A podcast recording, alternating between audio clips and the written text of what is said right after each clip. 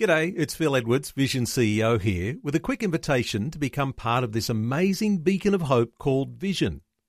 Together we can put our love into action to help people of all kinds build or rebuild their lives on the truth of God.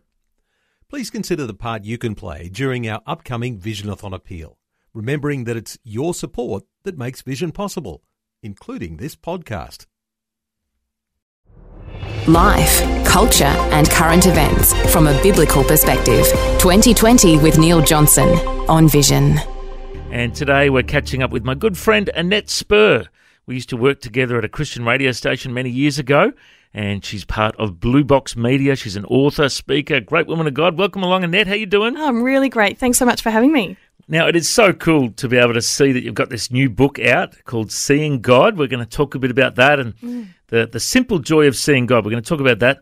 But uh, let's find out a bit of your story first. Whereabouts mm. were you born and raised? So I actually was born in uh, the United Arab Emirates. Yeah. My parents were missionaries over there mm-hmm. for a number of years. And so I was born there and started my schooling there. Yep. And then we moved um, over to Australia and, and uh, to Gatton. Yep. So Gatton in Queensland. There you yeah, go. Yeah, that's right. Okay. My, my dad was a pastor of a little church there. Yeah. Mm. Now, United Arab Emirates, you don't hear much about Christian Christianity over there. Mm. What was it like? Was it like an underground church, or how, how, did you guys be missionaries there? You know? Yeah. Well, look, um, got to be creative. Yes, and yeah, so yeah. the mission that my parents were with actually um, ran a maternity hospital. Wow! And so um, in in those days, the the sheikhs would would drop their wives off in preparation for the birth, and then come back 10 days later and pick them up.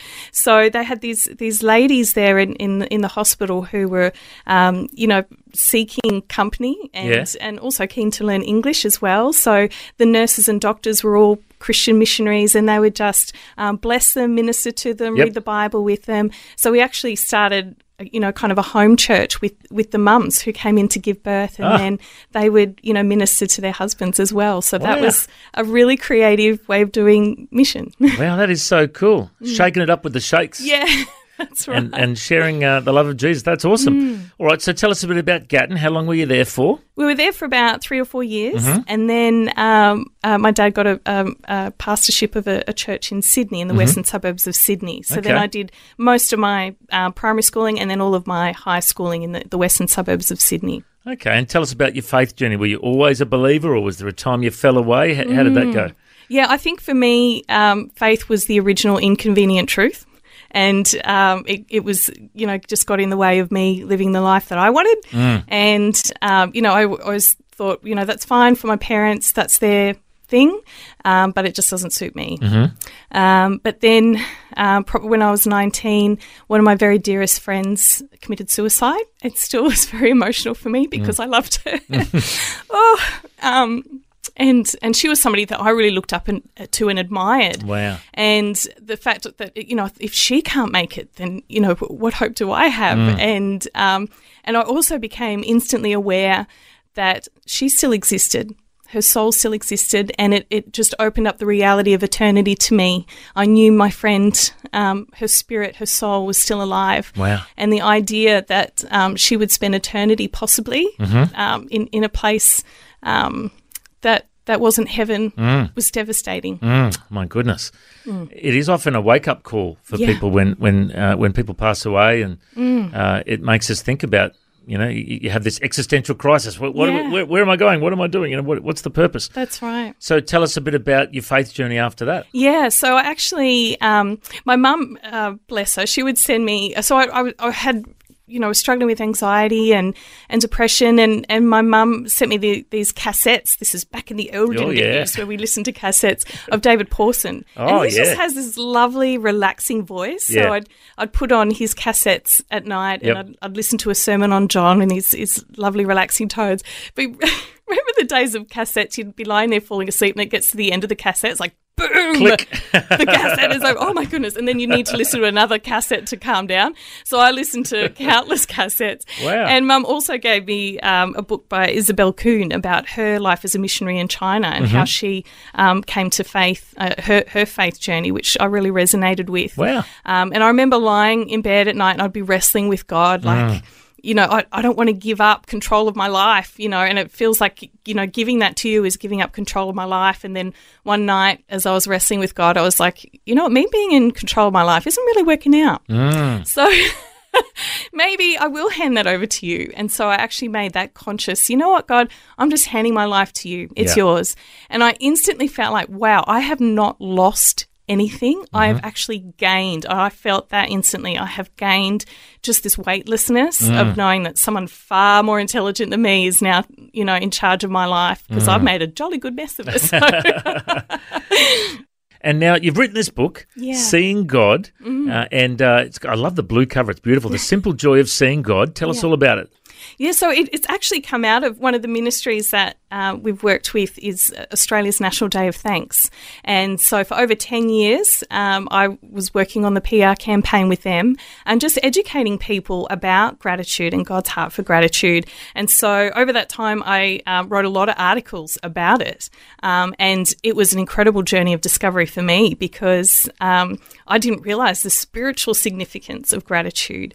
Uh, and so this book is really the culmination of over 10 years of research. Um, it took seven years to write, but I've, I've written it in a way that really anyone from 12 and up can enjoy it. And, and it's just full of uh, lots of stories, different people sharing their stories of, of um, how gratitude has impacted their life and how it really, um, true gratitude is about seeing God and Yeah. feeling seen by God. Yeah. Well, in this day and age, there's so much anxiety, depression, worry, fear, you know, and I always love that Bible verse. Enter his gates with thanksgiving in your hearts, enter his courts with praise. Yes. You want to get closer to God? Be grateful, be thankful, look on the bright side, you know? Absolutely, yeah. And that that's actually in one of the chapters of my book. I actually um, talk about an encounter that I had with Jesus when I Mm. was at a prayer night at church, and I was as I was praying, I was just filled with this incredible gratitude towards God. Um, and in that moment, I actually had a vision of, of Jesus standing before me in this beautiful um, rainbow colors just emanating from him, and there was just this thin veil between us. And I remember thinking, "Oh, Jesus, could I, could I enter in? Could I enter into that space, mm. please?" And and the veil lifted, and and so there was nothing in between us. And I remember thinking, "Oh, wow, what's the appropriate response when when you you've, you're sensing the physical presence presence of Jesus? Should I be prostrate? Should I be on my knees? Mm. Like, what mm. should I be doing?" And I and I just felt him saying. Um, your gratitude is the appropriate response when you're in my presence and I, I see your gratitude. And it wasn't until a couple of weeks later someone actually read Psalm 100 verse 4 and I love in the message version it says enter with the password thank you. Oh, Make love it. yourself at home thanking him and praising him. And I think that just uh, builds another depth into that verse because it's you're not just thankful to be in his presence, you're in his presence because you are thankful. I mean, he is around us all the time, but he's inviting us to engage with him. Yeah. And our gratitude is the key that unlocks that that Mm. deeper spiritual connection with with Christ. Yeah, that's so good. And, you know, and it, one of my uh, favorite things I've been preaching on recently is, you know, the importance of a daily devotion. Mm. Getting in the secret place and seeking the Lord early in the day Yeah. and making sure that you start the day right with God. I'm curious for you, what do you do? I know you've got kids and you're, you're a busy mum. Yeah. What, what, what's your devotional life look like? What, how do you do it? Yeah, look, I yeah, definitely. Especially when the kids were younger, it was really tricky. And I actually found um, way way back then, before we had all the apps, I had the Bible on CD, and Oh, I would yeah. have that on in the car, and Yep. Mm. just this, and that brought it to life in a new way. I mean, the Bible uh, until you know recently in history, it was always told, it was always spoken. and I think yeah. that's the way it's meant to be consumed. Mm. And it actually really brings it to life. So that helped me. And I actually love, um, in the mornings, I love going on my morning walk. And I have a certain point on the walk where I'm amongst nature and I can, and it's at that time when the birds are their loudest and they're chirping. It's just this beautiful cacophony going on around me. And, and that's where I feel that's, Mm. Yeah. that's kind of my, my temple with, with Jesus, where I feel closest to him. And I know if I'm going through a really difficult, um, anxious season and I can't hear the birds, I, uh, that's my cue that the thoughts in my head are too loud, and Mm. it's actually time to quiet myself. If I can't hear the birds, then I'm not uh, I'm not in a place to hear from God. So that, that's a really good way to start the day. Mm. Good, it's good. Um, and then um, I actually started a gratitude journal, which was a transformational for me as well Mm-hmm. because I'd been going through um, postnatal depression, which was unexpected for me because you know the, baby was so wanted and anticipated and loved, and you know you, it, you you can't predict Mm, what's going to happen. And I, you know, a huge part of that for for women in this generation is that loss of identity. From Yeah. you know, you have a business card that tells everyone who you are, and it's Mm. so it's that, that dinner party conversation. So what do you do? And uh, and you lo- losing that is is a real identity crisis for a lot of mums. And so I was struggling with that, and um, and so I, someone suggested I start a gratitude journal. And I remember sitting on my bed and struggling to think of things to be thankful for.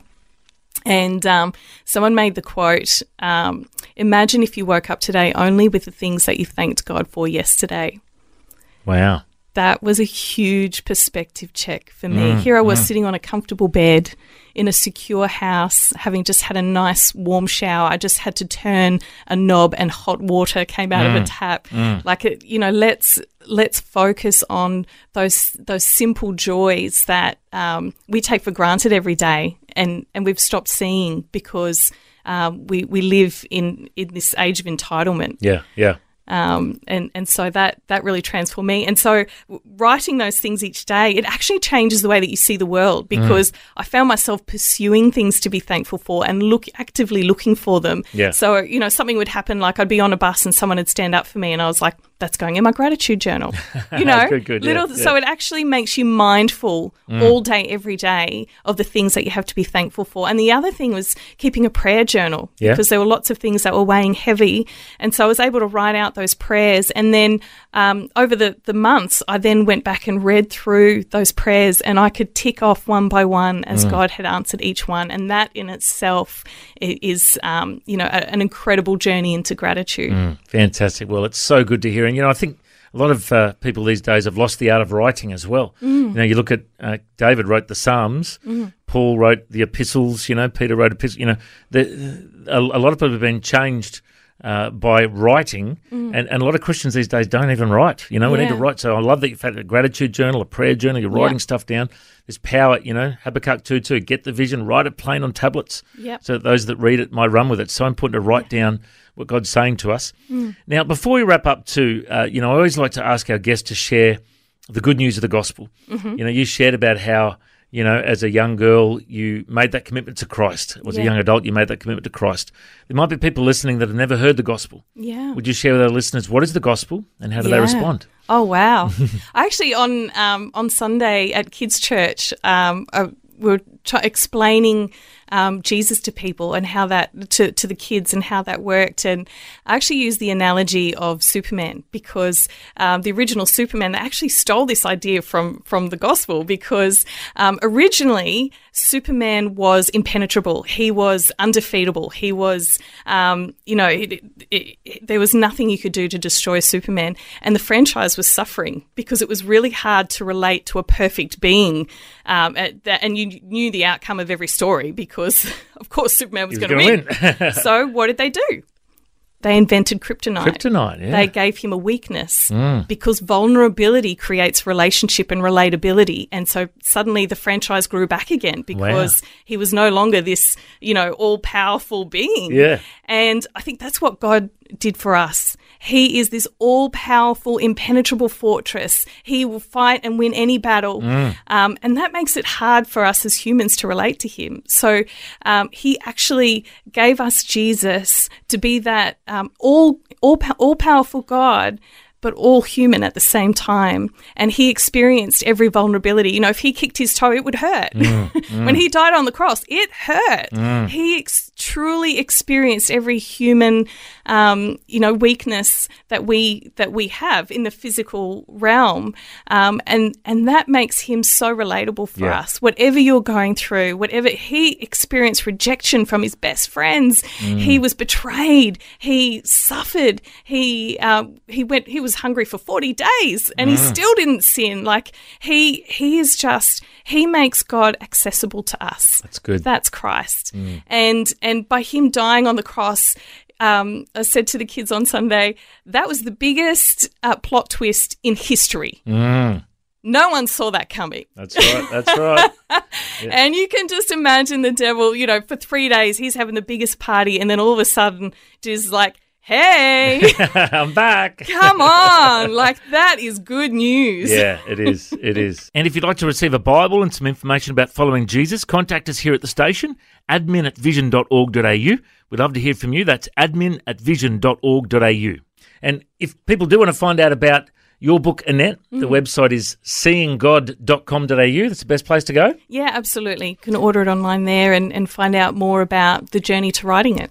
And you've got uh, a digital version as well, an ebook available, It's- yeah, it's coming out and an audio book as well. audio as well. Fantastic. You're all over it. And uh, people can search up uh, seeinggod.com.au and it's AJ Spur. That's right. Okay. Yeah. Sounds very my pen name. Yeah, sounds very professional. Yeah, Annette Spur, it's been wonderful to catch up with you. I, I feel a bit like a proud big brother, you know, because we used to work together. yeah. Well, kind of like a proud dad, but I'm not that old. But you know, proud big brother. No, that's Uh, right. You're only a couple of years older than me, but you were MC at our wedding, so you That's kind right. of yeah, yeah. I've been there. I've been there all along. You've been there. no, just so uh, glad to see what, how the Lord's uh, blessing you and Phil and Blue Box and Mm. you know your ministry in this new book. It's just wonderful. Thanks for joining us. Thanks for taking time to listen to this audio on demand from Vision Christian Media. To find out more about us, go to vision.org.au.